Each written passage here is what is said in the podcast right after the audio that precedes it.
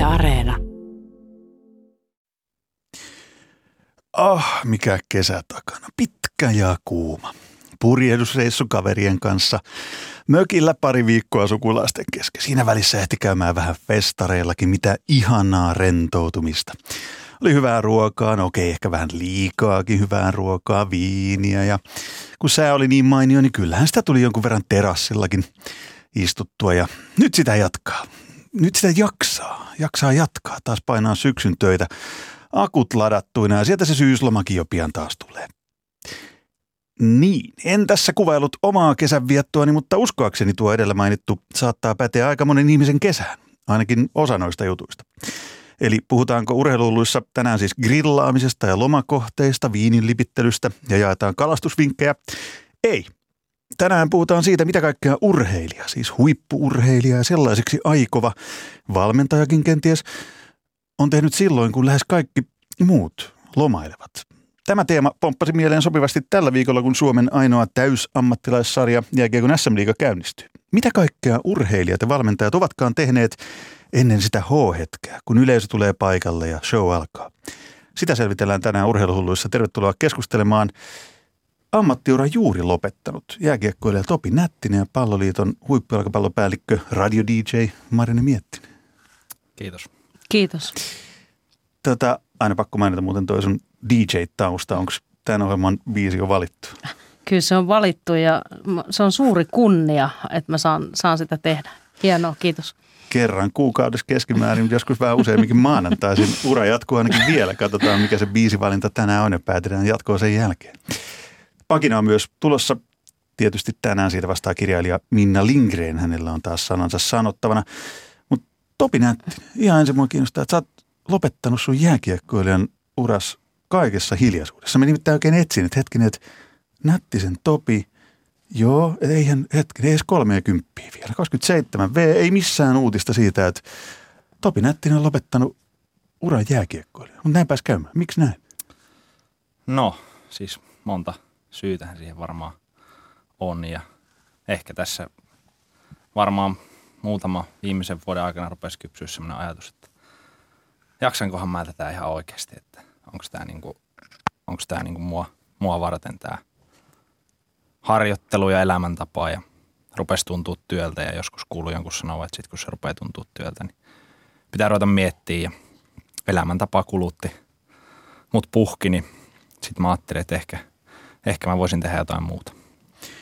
Eli ainakin voi sanoa, että sä oot oikea ihminen puhumaan siitä, mistä me tänään puhutaan, koska mainitsit sanat, että kuluttavaa, kulutti puhki, mennään siihen, siihen syvemmin. Tota, mutta kerro vielä, mitä, miltä se tuntui nyt, kun ensimmäistä kertaa vietit kesän niin, että sä et valmistautunutkaan seuraavaan kauteen. Oliko sulla ihan oikeaa lomaa?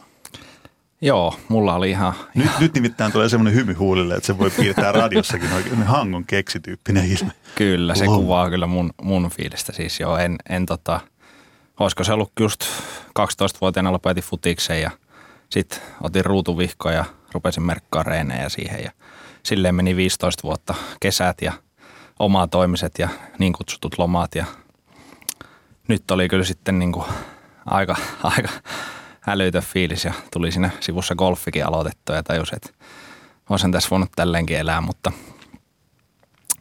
vapautunut olo, se kyllä kuvaa kaikista parhaiten. Kesälomaa, mutta mitäs Marianne Miettinen jalkapallon puolella? Ainakaan pelaajat ei kauheasti voi kesälomasuunnitelmia tehdä Suomessa, varsinkaan kun täällä pelataan silloin, kun aurinko paistaa. Niistä mä tässä kuuntelin, että mitä te kitisette, meillä ei ole ikinä kesälomaa. Me ei ikinä olla kesäisin siellä purjehdusreissuilla eikä muualla, kun, kun tota, me pelataan aina viikonloppuisin. Ja, ja siihen, siihen ollaan totuttu. Meidän, meidän lomat on sitten silloin joulukuussa, ehkä, ehkä marras, marras-joulukuussa ja ja siihen ollaan totuttu. Ö, toki, toki tunnistan ton ja ehkä se, se niinku hälyttävin merkki siinä on sen, että jos sitä arkea ei enää rakasta, koska se peli on sitten vaan se juhla, jossa näytetään, mitä siellä arjessa ollaan opittu, että jokainen reeni pitäisi olla sellainen, missä, missä kuitenkin on asioita, mitkä, mitkä niinku herättää intoa ja iloa ja mistä saa energiaa, vaikka aina se ei ole kivaa ja aina, aina se, ei, se ei tunnu juhlalta, mutta sitten kuitenkin niin se peli on vaan, vaan niin kuin se lopputuotos siitä harjoittelusta ja jos se arki ei enää tunnu hyvältä, niin silloin, silloin varmasti olet tehnyt, tehnyt ihan oikean ratkaisun. Niin tämä teema tuli siitä mieleen, että musta tuntuu, että vieläkin, vaikka me nykyään saadaan ja lukea ja mediassa kuulla ja nähdä niin kuin urheilijoiden harjoittelu, niin sitten kuitenkaan musta tuntuu, että sitä ei oikein tarpeeksi avata. Että et mitä kaikkea tapahtuu ennen kuin yleisö tulee kisapaikalle tai halliin tai mihin sitten tuleekaan. Ne valot pannaan päälle ja show alkaa ja sitten saadaan nauttia näiden esiintyvien taiteilijoiden suorituksista. Niin aika harva tulee miettineeksi siinä sit istuessaan katsomossa tai se, seisoessaan katsomossa sit kuitenkaan sitä, että mitä kaikkea sieltä taustalta löytyy. Niin ja tuossa kun kuuntelin sua, niin kyllähän sä puhuit, puhuit siitä, miten sä merkkasit harjoituksia, harjoituspäiväkirjaa ja, ja koko ajan tavoitteellinen toiminta ja joka, joka ikinen reeni, reeni on siinä tärkeä, niin siellä on ihan älytön määrä asioita, jotka mahdollistaa sen, että sitten kun se peli alkaa, niin sä voit olla parhaimmillas. Ja, ja tota, kyllä, kyllä niin kuin, no tänään toivottavasti pystytään sitä avaamaan, mitä kaikkea siinä tapahtuu, mutta kyllähän kyse on elämäntapavalinnasta. Ei se, ei se ole vaan sitä, että, että mä nyt tässä harjoittelen jääkiekkoa ja pelaan tai, tai jalkapalloa, vaan kyse on täysin elämäntapavalinnasta, jolla heittäydytään niin kuin ihan täysillä nukkumisen, ruokailun, sosiaalisten suhteiden, lomien, kaikkien osalta ja sä elät sitä kaksikymmentäneljä seitsemän koko sen ajan, kun se sun urheiluura tai valmennusura kestää. Topi Nättinen, sä kerrot, että kaksitoistavuotiaana sä aloit pitää, onko, voiko sanoa treenipäiväkirjaa tai tällaista, onko sun ne kaikki muuten tallella? Ei, ei ai, ole. Ai, ai, ai. Ne pitäisi o- olla jossain. Ne pitäisi olla, siis jossain voi jotain, jotain niitä olla, mutta tota, olisihan se mielenkiintoista katsoa, mitä silloin on tullut toivottua. Mutta se kuvastaa aika hyvin tätä, mitä Marianne Miettinenkin tässä sanoi, että se on elämäntapa valinta, mutta kaksitoistavuotias ei välttämättä niinku osaa ehkä tehdä sitä elämäntapa valintaa. Mistä tuli se mieletön niinku intohimo palo siihen, että sä halusit alkaa niinku pitää harjoittelusta jo kaksitoistavuotiaan päiväkirjaa ja muistiinpanoa, mitä kaikkea? No varmaan niin kuin, mä oon syntynyt jäähallille niin sanotusti, että isällä on ollut Jypin kausikortti ja siellä ollaan oltu ihan pienestä asti ja ne on ollut mulle niitä idoleita ja sit mä jotenkin, ei mulla oikeastaan ikinä ole ollut mitään muuta kuin, että mä oon pienenä jo sanonut, että kuulostaa niin kliseiseltä, mutta mä olin jotenkin silleen, että mä, musta tulee jääkiekkoilija ja mä ihannoin sitä ja mulla oli myös vähän toi, mistä Marianne sanoi, toi elämäntapa, että mä olin jo ihan noin sitä, että voisi vois vaan niinku pelata. Että et tota, ei tarvitsisi tehdä elämässä mitään muuta, että olisihan se mahtavaa. Ja kun se on Suomessa jääkiekolla mahdollista, niin mä en sano, että se raha tai elämäntapa oli kaksitoistavuotiailla se motivaattori, mutta siellä oli se näkymä, että tällä voi elättää. Niin kyllä sitä oli sitten aika valmis tekemään kaikkea. Sä tajus, että aika nopeasti, että tästä on vielä hyötyäkin, että reenaa hyvin. Niin, kyllä, kyllä jotenkin, niin kuin, no tietenkin tässä on unelma aina, joka, joka tulee jostain ja se näkyy näkymä. Mä oon tullut, sä oot nähnyt sun idoleita, mutta, mutta kyllä, kyllä niin kuin se lapsenomainen palo ja se, että kyseessähän kuitenkin pelihän on maailman paras leikki. Eli kyllä, niin kuin, ja sitten kun se menettää sen leikin merkityksen jollain tavalla, niin kuin säkin kuvasit tota arkea, että sitten kun se ei enää ole se leikki niin kuin samanlaista kuin ennen, niin sitten sit se palo voi siitä kadota, mutta, mutta siitähän on kysymys, että saisi leikkiä tätä maailman parasta leikkiä loppuelämänsä ja sitten jos siitä saa vielä rahaa niin, että sitä voi kutsua työkseen, niin, niin eihän parempaa voi ö, pallopeli-ihmiset tietää. Miltä se muuten tuntui nyt? Sä oot joku sen kuukauden sitä sulatellut, että nyt, nyt kesät on jatkossa. Mitä sä alatkaan tekemään? Ainakin hyppäät asiantuntijatehtäviin. Näin mä oon ymmärtänyt, että Yle Puheen jääkiekkokierroksella kuullaan Topi Nättisen analyysejä jo ensi perjantaista lähtien. Tähän väliin pieni mainos, paraks, tähän väliin. Että et suunta on muualle kuin tietysti nyt sitten kaukaloon. Niin miten iso muutos se on, paitsi että et kesät on vapaat tai että lomaakin voi pitää. Mutta muuten se, että kun sä oot kaksitoistavuotiaasta elänyt tietynlaisessa kuplassa koko ajan. Ja sitä kuplaa me tänään tarkastellaan, että mitä kaikkea siihen kuuluu silloin, kun yleisö ei ole paikalla. Mutta kuvaa vähän sitä kuuluisaa tunnetta, mikä siihen liittyy. No musta tuntuu ihan rehellisesti, mä en ole ihan vielä sieltä kuplasta päässytkään täysin. Että totta kai sinne tuli semmoisia just tota, hetkiä, esimerkiksi kun heräsit jonain maanantaina, että eipä muuten tarvitse lähteä reenaamaan, voi lähteä oikeastaan ihan mihin haluaa. Ei tarvitse miettiä, että jos ei ollut ruoka valmiina, että pitääpä käydä kaupassa ennen reenejä, vaan siinä oli niin, niin paljon sellaisia pieniä asioita, mihin oli huomannut, että sunnuntai-iltana jo stressi kasvoi ja ahdistus valtasi rintakehään. Ja kyllä se on edelleen semmoista opettelua, että, että miten niin kuin pääsee siitä tunteesta, että hetkinen, mun ei, mun ei tarvi, mun ei tarvi kokea tätä tunnetta tai mun ei tarvi lähteä tai mun ei tarvi puristaa itsestäni niin kuin irti. irti. Ja sitten siinä ehkä se vastapainona on, vastapainona on tietenkin se, että joskushan mä niinku tykkäsin siitä, että mä tiesin, että huomenna mä saan, saan harjoitella, huomenna mä saan tehdä. Mutta se rupesi kääntyä tohon, niin nyt se on mun mielestä koko ajan sitä opettelua. Ja just yksi päiväkin sanoin, sanoin tyttöystävälle kotiin kävelyllä, että mä en ole ikinä elämässäni kävellyt maanantaina kaupungilla ilman, että mä olisin tulossa reeneistä tai menossa reeneihin. Että mulla on aina se, että mä oon käynyt lounaalla ja sitten mä käydään kahvilla ja sitten mä menen päiväunille. Sitten mä menen tekemään ruokaa ja sitten mä palaudun. Tai mulla on illalla reenit, että mun pitää syödä välipala, mun pitää valmistautua. Tai mulla on peli illalla. Nyt mä olin pari viikkoa sitten, mä kävelin tuossa Helsingissä. Mä olin, että mun ei tarvitse tehdä tänään mitään. Se oli, se oli ihan niin kuin ihmeellinen, että mulla ei ikinä ollut semmoista oloa. Tervetuloa normaalien ihmisten maailmaan. Kiitos, kiitos niin, paljon. Niin. Ja, t- ja sitten taas toiseen suuntaan, niin... niin öö... Sitten ihana kuunnella myös, että sä sanoit, että joskus oli, niitä, joskus oli se aika, jolloin sä kaipasit sitä ja odotit, että sä pääset treenaamaan. Että ei tule tässä sellaista oloa, että se urheilu tai urheiluura tai ammattilaisura olisi pelkkää sitä, että se ei tunnu hyvältä. Ja, ja niin kuin, toki se niin kuin kuvat, kuvattiin tässä jo alussa, että se on elämäntapavalinta ja se vaatii tosi kurinalaista sitoutumista, jos meinaa pelata huipulla, niin kuin säkin pelasit Suomen huipulla. Ja se on se ainoa tapa tehdä. Ja silloin sun pitää valita se, että jos mä haluan tuolla olla, että mä hyppään tähän leikkiin ja annan kaikkeni. Mutta sitten jos se ei enää tunnu hyvältä, niin ei siellä pidä olla mukana. Et. Tämä on kuullut aika, aika monen uransa lopettaneen tai uransa lopettamista suunnittelevan urheilijan suusta. Noi sanat, mitä Topi Nättinen äsken sanoit, että siellä oli paine, stressi, jonkunlainen ahdistus. Että jossain kohtaa yleensä ehkä vähän vanhempana kuin mitä sä oot nyt, kaksikymmentäseitsemän, niin kolmekymmentä plus on nämä henkilöt, joiden kanssa tästä on keskustellut paljon, niin, niin tulee se samanlainen se paine, ettei enää jaksa sitä jatkuvaa painetta. Että sun koko ajan, kaikki mitä sä teet, niin kaiken täytyy liittyä siihen, että sä oot kohta kuukauden tai kahden tai kolmen kuukauden päästä, että sä oot siinä huippukunnossa, että joku ostaa lipun ja tulee katsomaan, mm. kun sä esiinnyt. Puhutaan tänään lisää niistä paineista ja stressistä ja niistä, mistä ehkä vähän liian vähänkin on puhuttu tänään. Niistä puhutaan Marianne Miettisen, Topi Nättisen kanssa ihan kohta lisää, mutta nyt otetaan ihan toinen näkökulma tähän keskusteluun. Nimittäin kirjailija Minna Lindgrenin pakinanvuoro, se on nyt. Loma on sietämätöntä aikaa muusikoille, urheilijoille, yrittäjille eli niin sanotuille freelance-työntekijöille. Sosiaalinen media on tehnyt loman sietämättömyydestä vielä aiempaakin vaikeampaa. Hyvissä ajoin toukokuun lopussa alkavat iloiset lomalle lompsis postaukset ja pitkin kesää on siedettävä erilaisia varpaita erilaisilla laitureilla, veneen kansilla ja riippumaton reunalla. Loppulomaa koristavat rapukestit, marja- ja sienisadot ja tuskin on tateista päästy, kun jo alkaa höpötys lomalta paluun stressistä.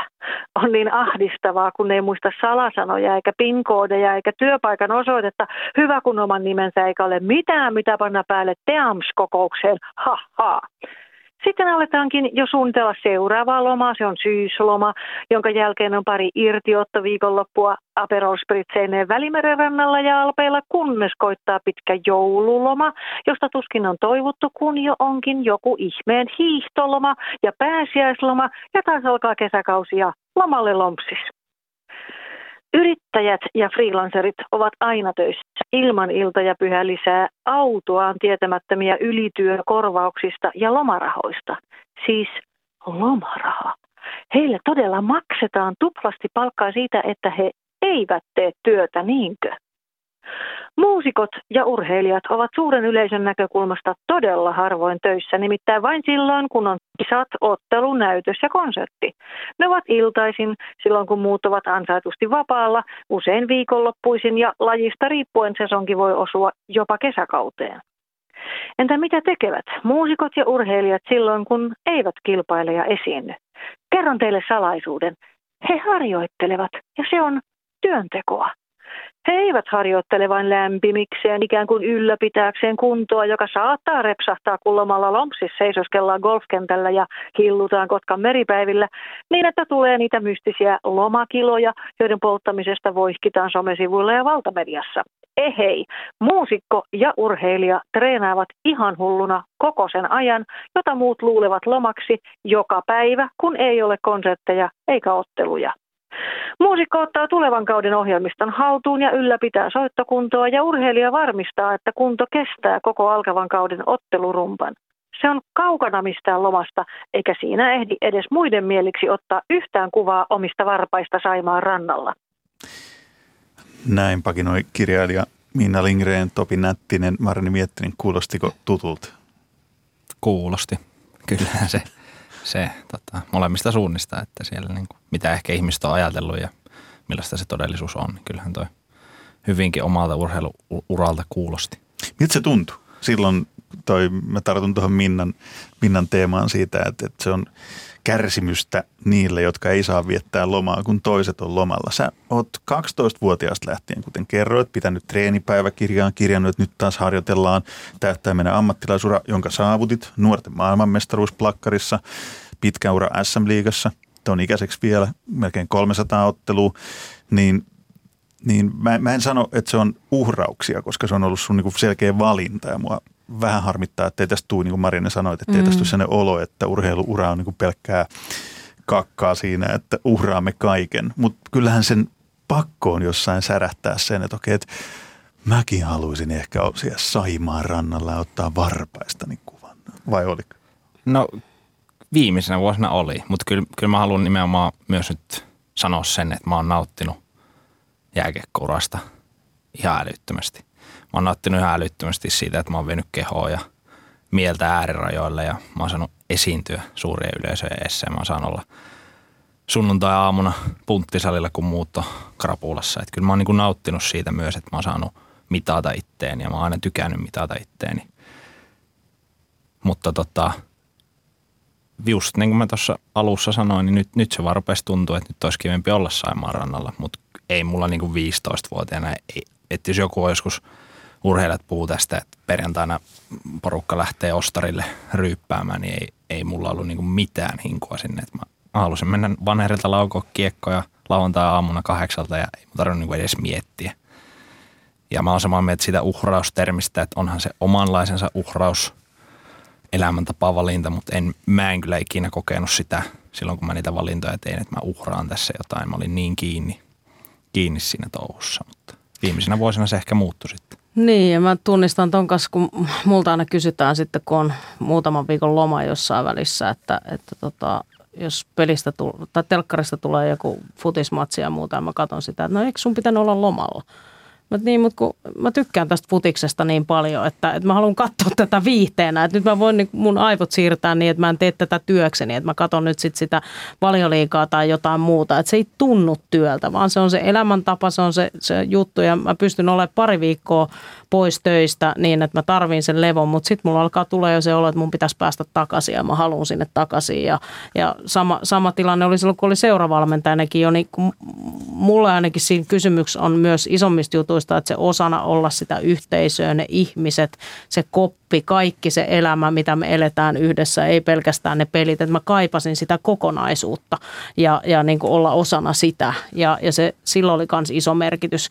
Mutta kyllähän se niin kuin valmentajana se tilanne, toisaalta en yhtään vähättele sitä urheilijan raskautta, mutta mieti sitten se vielä tilanne, kun jo valmentajalla on ne kaksikymmentä pelaajaa tai kaksikymmentäviisi pelaajaa, että sä huolehdit itsestäsi ja siitä, että sä teet hommas mahdollisimman hyvin. Ja jaksat. Ja jaksat. Ja, ja sit mun tehtävä on auttaa valmentajana sua vielä tekemään se niin hyvin kuin mahdollista, ja huolehtia, että sä teet sen, ja, ja huolehtia sun jaksamisesta. Ja sit mulla on kaksikymmentä vastaavanlaista muuta. Eli kun se pelaaja lähtee sieltä hallilta kotiin, niin se valmentaja istuu siellä todennäköisesti vielä seuraavat viisi, kuusi, seitsemän, kahdeksan, yhdeksän tuntia. Sitten kun peli on hävitty, niin se menee kotiin ja pyörittää niitä juttuja ja, ja, ja katsoo videoita ja analysoi ja muuta. Niin se on, mä oon kokenut sen ainakin urheilijana verrattuna valmentamiseen, että se on vielä kokonaisvaltaisempi niin kuin elämä, joka pyörii ihan koko ajan sun päässä ja vastuu muistakin kuin vaan sit siitä omasta tekemisestä. Ei ole näkynyt Marianne Miettisen lomakuvia Saimaan rannalta otettuja varpaita. Kyllä niitä tänä kesänä tuli, mutta ei Saimaan rannalla, mutta kyllä niitä tuli pidettyä niitä lomia. Mutta mä en olekaan seuravalmennuksessa tällä hetkellä, että mä en ole siinä niinku raassa arjessa niin sanotusti mukana ja, ja suuri kunnioitus niitä ihmisiä kohtaan, jotka, jotka tekee sitä joka ikinen päivä. Mutta ei avataan se raaka arki niin hyvässä kuin pahassakin raaka arki, mistä Minna Lindgren pakinassaan puhui, kun hän paljasti salaisuuden, että kun me muut lomaillaan, niin muusikot ja urheilijat harjoittelee hullun lailla. Otetaan vaikka ensin jääkiekko. Nyt alkaa jääkiekon äs äm-liiga tämän viikon torstaina, niin Topi Nättinen, sä tiedät ihan tuoreeltaan, että mitä sitä ennen on tapahtunut, että se uusi kausi, uusi show, mitä taas seurataan tuhansien tai kymmenien tuhansien ihmisten puolelta kiivaasti tästä ensi kevääseen. Mitä sitä ennen on tapahtunut? Mitä yksittäinen pelaaja on tehnyt? Mitä sen on täytynyt tehdä, jotta on päästy siihen pisteeseen, että tuomari pudottaa kiekkoja jäähän ja radiolähetys alkaa, tee vee-lähetys alkaa, ihmiset hurraa, nyt se Topi tekee taas kymmenen maalia syys-lokakuussa ja me voitetaan mestaruus. Mitä se Topi, se nykyinen Topi siellä liigassa, niin mitä kaikkea se on käynyt läpi? Öö, no se on käynyt, käynyt ihan al- aluksi semmoisen mahtavan puolen myös huippu-urheilusta, että tässähän tehdään pätkätöitä, mikä on myös omalla tavallaan vuoden kahden diilejä. Jos saa kolmen vuoden diili, niin on, on jo tosi etuoikeutettu. Niin ensinnäkin sulla pitää olla se sopimus, ja jos oot siinä asemassa, että sulla on sopimus, niin kausi tosiaan loppuu jääkiekossa suurimmalla osalla joukkueesta siinä maalis-huhtikuun vaihteessa. Sitten huilataan lakisääteisesti pelaajasytyksen luoman sopimuksen mukaan neljä viikkoa. Sitten harjoitellaan juhannukseen asti. Ja mitä harjoittelu tarkoittaa, se tarkoittaa maanantaista perjantaihin seitsemästä kymmeneen tapahtumaa. Siinä tapahtuu kaikkea maan ja taivaan väliltä. Nykyisin kun YouTube ja muut palvelut on avannut fysiikkavalmentajille maailman, niin siellä tehdään jonglööraamisesta punttiin ja ihan keskittymisestä ja silmäkoordinaatiosta raakoihin mäkivetoihin kaikkea. Sitten alkaa se kuuluisa oma lomatoiminen, mikä nyt on kellekin mitäkin. Ja se oli ainakin mulle pelaajana ja tosi monelle mun ikäiselle, jotka edelleen liigassa tai ulkomailla pelaa, niin se kauden tärkeä jakso. Eli siis se hetki, kun ei olla joukkueen Kyllä, kanssa, juuri näin. Vaan niin kuin itse yksi joukkueurheilija valmistaa itseään kauteen. Mitä Juh. siihen kuuluu? No siihen kuuluu vaikka, vaikka mulla ja tosi monella, niin joko pienessä ryhmässä harjoittelua muiden pelaajien omalla paikkakunnalla tai missä asutkaan. Ja mahdollisesti mulla viimeisenä kolmena kautena siihen kuuluu ulkopuolisen valmentajan palkkaaminen, joka teki mulle ohjelmat ja sitten joukkueen ohjelmien mukaisesti vähän muokattiin.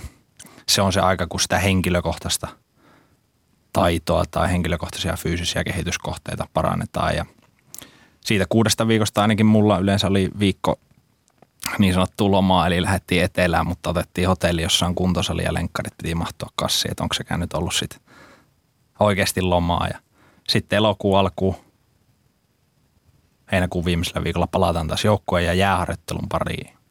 Sitten mennään se neljä viisi viikkoa aika kovaa, sitten ehkä viikko kaksi herkistellään ja sitten kiekko tippuu jäähän. Ja siinähän se tahti on taas sitä seitsemän, kahdeksan, yhdeksän tapahtumaa plus harjoituspelit. Ja kaiken tämän lisäksi kaikki rakastamat testit, fyysisesti ja henkisesti rassaavat testit tehdään siinä kauden harjoitusjakson alussa siellä huhti-toukokuussa sitten tehdään mahdollisesti vielä kesäjakson päätteeksi ja sitten vielä elokuun alussa. Ja koko ajan sua tarkkaillaan ja sun pitää koko ajan itse tarkkailla, että sä pysyt niissä raameissa, mitä sulta odotetaan ja mitä sä itse odotat. Et kyllä siinä on paljon, paljon ja nyt kun mä tämän sanon ääneen, niin mä mietin, että miten, miten mä oonkaan rakastanut tota, tota joskus. Ai mutta... ai ai, nyt joku seurajohtaja kuuntelee, että hei, voisiko se Nättisen vieläkin palkkaa, että siellä se ruopii studiossa vielä niin kuin luistimia. Tai sitten siitä tulee hyvä valmentaja seuraavaksi. Aa, Marini Pärvää sut valmentamaan seuraavaksi. Mutta tuolla oli, hei, tuolla oli särähdys, siellä oli kaksi kertaa mainittu loma, eli kauden jälkeen oli jonkunlainen niin kuin lomapätkä. Pystyykö siinä pitämään ihan niin kuin oikeat lomat? No kyllä mulla ainakin ihan tietysti. Se oli ehkä se ainut, missä mä niin kuin Edes kaus... vähän aikaa. No edes vähän aikaa. Viikko tai kaksi. Jep, mutta siitäkin ehkä sitten henkisesti oli vaan niin puhki, että ei siinä oikein niin kuin, vaikka olisi halunnutkin, niin pystynyt. Mut, et, olko mä laskenut, että mun ennätys ammattilaisuudella oli neljätoista päivää sen kauden viimeisen pelin jälkeen, että en, en, et tehnyt, mitään. en tehnyt urheilullisesti mitään. Maks kävelyllä kävi, mutta en. Et se, se on niin kuin ollut se ns-lomaa, mutta se on enemmän palautumista kuin lomaa. Joo, ja, ja sitten kun siihen on olemassa ihan, ihan tutkimuksia, että kuinka kauan voit olla tekemättä mitään, se on noin viikon verran, jos olet ihan täysin tekemättä mitään, että kestävyysominaisuudet lähtee heikkenemään, niin ei se urheilija voi kovin pitkään olla tekemättä mitään. Se on Mut, vähän sama kuin muusikolla, että jos sä oot puhelinsoittaja, niin sun ansatsi, eli siis tämä suuvärkki, millä jep. teet työtäsi, niin jos sä oot soittamatta, niin se vaan niin kuin lakkaa toimimasta. Kyllä. Ja, ja sen takia esimerkiksi meillä melkein voi sanoa, että samoja juttuja, mutta sitten käännettynä eri ajankohtaan. Ja, ja meidän lajissa Suomessa, niin meillä on varmaan koko maailman pisin pre-season jalkapallossa. Jos ajatellaan, että kausi loppuu joskus lokakuun lopulla ja seuraavan kerran huhtikuussa aletaan pelaamaan. Toki siellä on talvella nykyään, saattaa olla Suomen kappeja ja muuta, mutta enemmän seurat käyttää niitä sitten uusien pelaajien testaamiseen ja, ja muuhun kuin sitten varsinaiseen äh, hampaat tirvessä kilpailutoimintaan niin sanotusti. Mutta, mutta tota, hyvin samantyyliseltä kuulostaa. Äh, toki sitten jääkiekossa on huomattavasti enemmän pelikaudella pelejä kuin meillä ja se tekee sitten vielä siitä pelikaudesta raskaan, kun te matkustatte paljon ja pelaatte kahta kolmea peliä viikossa, että jalkapallossa ei ihan niin paljon, paljon ole matseja. Itse valmentajana rakastin pre-seasonia. Koska, eli siis sitä hetkeä, kun ei pelata. Niin, koska se on se aika, jolloin sulla on mahdollisuus kehittää. Ja, ja se on se aika, jolloin sulla on aikaa pela, yksittäisille pelaajille oikeasti, niin kuin sä kuvasit, että miten mä voin auttaa just sitä Topia kehittymään. Ja, ja meillä on aikaa kehittää pelejä ja siinä ei ole paineita vielä niistä tuloksista. Ja sulla on aikaa luoda, ryhmäyttää sitä joukkuetta ja tehdä erilaisia asioita siihen, että sitten kun pelit alkaa, niin oltaisiin valmiita ja tutkia ja, ja opiskella ja, ja niin edespäin. Sitten kun pelit alkaa, niin se rytmi on sitä, että jalkapallossa pelataan lauantai tai sunnuntai, niin alkuviikko palaut- palautetaan nopeasti ja, ja tota, sitten sen jälkeen aletaan valmistautua seuraavaan peliin. Eli peliä kehittävät harjoitukset loppuviikko herkistellään ja sitten taas pelataan ja ollaan veitsikurkulla. Ja siinä ei ole aikaa samalla tavalla kehittää yksittäisiä pelaajia ja itse niin kuin valmentajana on hyvin, hyvin kehitysorientoitunut, niin sen takia rakastin myös sitä aikaa, jolloin sulla on oikeasti aikaa auttaa pelaajia ja joukkuetta kehittymään. Tämä on varmaan on se asia, mitä öm, ehkä kovin moni ei tule ajatelleeksi. Et hetkinen, kun mä tätä ohjelmaa valmistelin ja erään ystäväni kanssa puhuin, että tämmöistä ohjelmaa tässä suunnittelin viikonlopun ratoksi, niin, niin hän loi ihan lausuman, että, että hetkinen, että eikö ne niin kuin vaikka jalkapalloilijat tai jääkiekkoilijat, että nehän treenaa sen koko niin kuin pelikauden. Sitten mä koitin selittää, että niin, just tämä mistä puhut, mm. että, että se työ on pakko tehdä se työ, että sä jaksat sen pelikauden, niin se mm. tehdään ennen pelikautta. Sitten sitä ylläpidetään, mutta et silloinhan ei enää Topi Nättistä niin kuin kehitetä yksilönä. Et, et ei, ei valmentaja tule kesken kauden sanomaan, että Topi, että nyt pannaan sun laukaus kuntoon, koska siellä on sit kaksikymmentäviisi tai kolmekymmentä muuta, jolloin taas se yksi ominaisuus. Varmasti tätäkin jonkun verran on, mutta et silloin aika menee niin kuin pelin kehittämiseen, joukkueen, kaikkien niin kuin yhteisten asioiden hiomiseen. Niin ehkä varsinkin. Kyllä me... et se, et se työ, raaka työ pitää tehdä niin kuin itse pitkälti sen omatoimijakson aikana mm. ja sitten myös ehkä vähän joukkueen. Joo ja tokihan sitä yksilöä kehitetään sen joukkueen pelaamisen kautta sen pelikauden aikana myös, että se on osana sitä kollektiivia ja, ja sitä kautta se yksilökin kehittyy.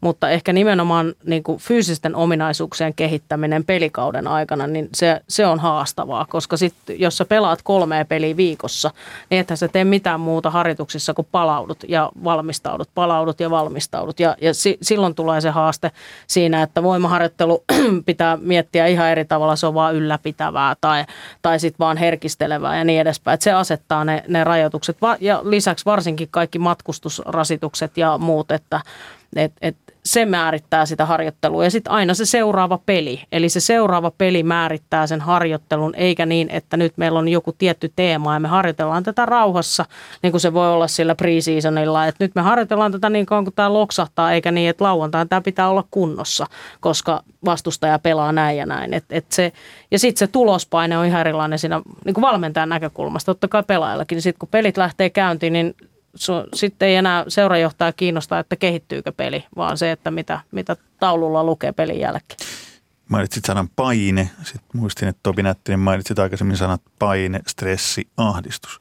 Ne on ne vähän vähemmän puhutut seikat, jotka ainakin niillä, jotka on pitkän uran tehneet ja miettineet ehkä sitten jo jonkun aikaa, että jatkaako vai eikö jatkaa, niin nämä on toistunut. Kerro siitä, koska alkoi tulee sellainen olo, että hetkinen, että paine, stressi, ahdistus siitä, eli mistä? Siitä, että ei enää jaksa vai siitä, että ei enää halua vai mikä se avaa tätä? No varmaan ne ensimmäiset oli semmoisia, mistä se tuli tai on ollut aina, aina tavallaan se kehittyminen, se tarve kehittyä. Eli, eli mun pitäisi olla niin kuin ympärivuotinen kehittyminen on jo semmoinen omanlaisensa paine. Eli esimerkiksi paine siitä, että loukkaanonko mä, koska sit mä en pysty kehittymään. Ja sitten tietenkin paineitahan on erilaisia kesäharjoittelussa, jossa on vaikka ne testitulokset tai mahdollisuus olla ensi kaudella parempia. Nehän on ollut ennen se eteenpäin vievä voima itselle, mutta sitten jossain vaiheessa niin sit tuli taakka. Mutta sitten on vielä, mistä niin kuin Marianne varmasti valmentajana tietää, niin se kauden aikainen pelistressi, pelipaine. Eli se ihan jo lähtökohtaisesti, että mahdonko mä kokoonpanoon pelaajana. Onko mä tiistaina kokoonpanossa ja sitten se, että siellä pitäisi vielä pelata hyvin, että sä olisit seuraavan kerran kokoonpanossa. Ja sitten siinä on myös se, että siinä on jääkiekossa meillä S M-liigassa media, siinä on televisio, siinä on niinku ihmisiä ympärillä, jotka seuraa ja arvostelee joskus aika raaastikin, miten sä teet. Vaikka puhutaan aina, että itse minä asetan itselleni paineet, mutta kyllä siinä on paljon asioita, ketkä niitä asettaa ja seurat ja pelaajat itse varmasti myös, mutta ulkopuolelta tulee.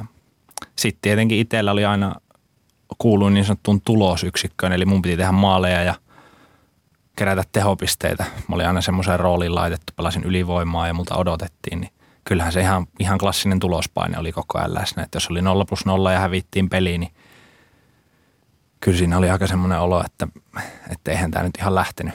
Mutta sitten taas jos homma toimii ja tuli maaleja ja pisteitä, niin sitten, sitten se oli niin kuin mun rooli oli hoidettu. Mutta sitten tuli taas se, että no, tämä pitää tehdä samaa uudestaan taas seuraavassa pelissä. Ja sitten se kierre on valmis ja koko ajan myös nälkä kasvaa syödessä. Että sitten halusi isompiin sarjoihin, isompiin ympyröihin ja tuli painetta siitä, että jos mä en nyt onnistu, niin mä en ehkä pääse mun tavoitteisiin. Että niitä tulee niin kuin ihan joka puolelta koko ajan niitä paineita. Jos tätä peilaan siihen, mistä me lähdettiin tai mikä tämänkertainen jonkunlainen pääteema oli, eli silloin kun normaali ihminen lomailee, niin urheilija, huippu-urheilija valmistautuu kaikkeen tähän, mitä Topi Nättinen äsken kuvailee. Eli siis jo siihen, että minkälainen paine mua odottaa, kun kausi alkaa, onko mä fyysisesti kunnossa, jaksanko mä kestää henkisesti sen paineen, mikä tulee mediasta ja muuta, niin on se, on se aika erilaista, kun sanotaanko vaikka Vaikka just radiotoimittajan lomailu. Niin. Kyllä mä voin silloin harvoin, kun olen nyt lomaa freelance-toimittajana pystynyt pitämään, niin kuin tänä vuonnakin, niin oli aika kiva heittää siellä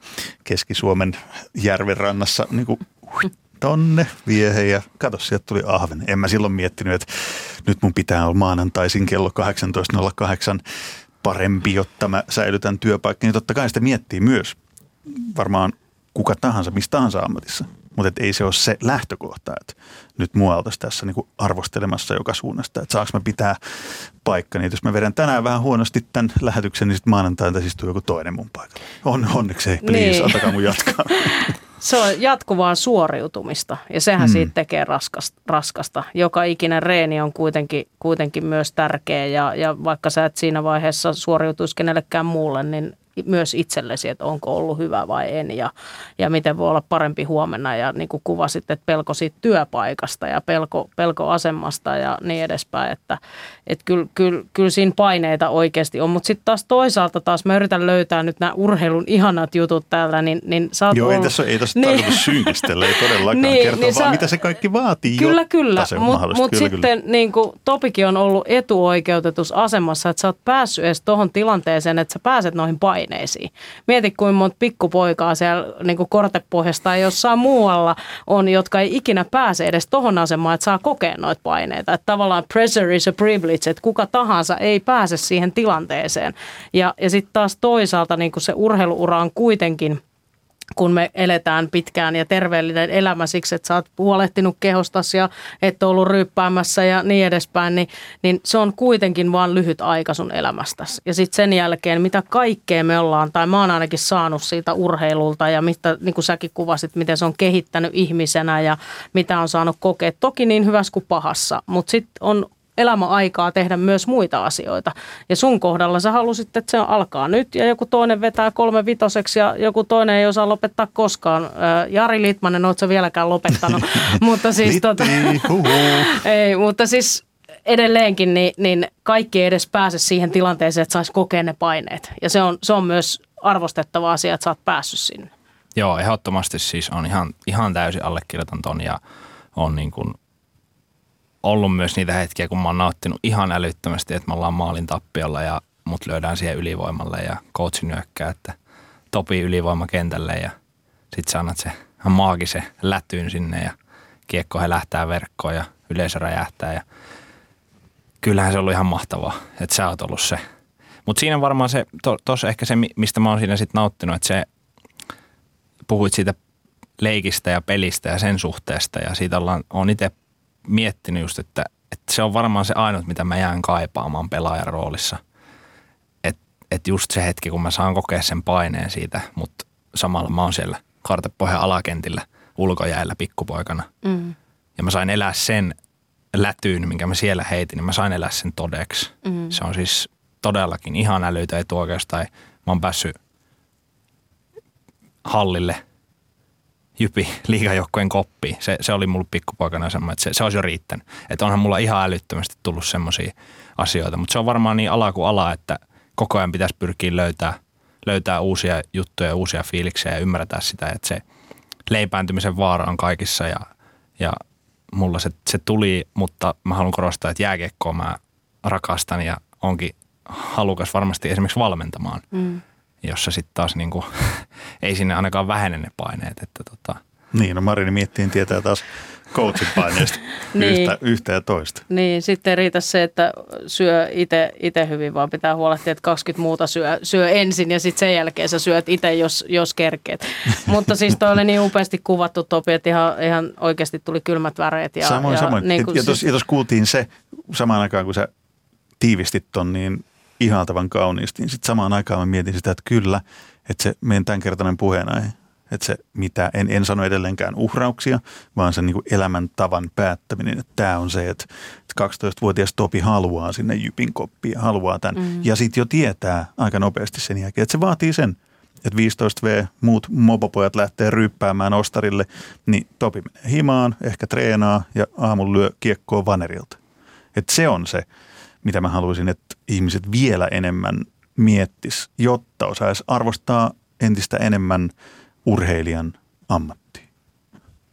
Se on hienosti sanottu ja, ja sama myös toiseen suuntaan, että ne ketkä haaveilee siitä, niin ymmärtää sen, miten älyttömän paljon töitä se vaatii. Et, et se, et jos haluaa huipulle, niin sit siihen pitää oikeasti laittaa elämänsä peliin siksi ajaksi, kun, kun se urheiluura kestää. Ja se voi antaa niin paljon ja tuoda niin paljon, mutta on se rankkaa myös. Nyt on aika, aika hyvä päättää kyllä tämä keskustelu tähän. Kiitos Topi Nättinen, Marianne Miettinen.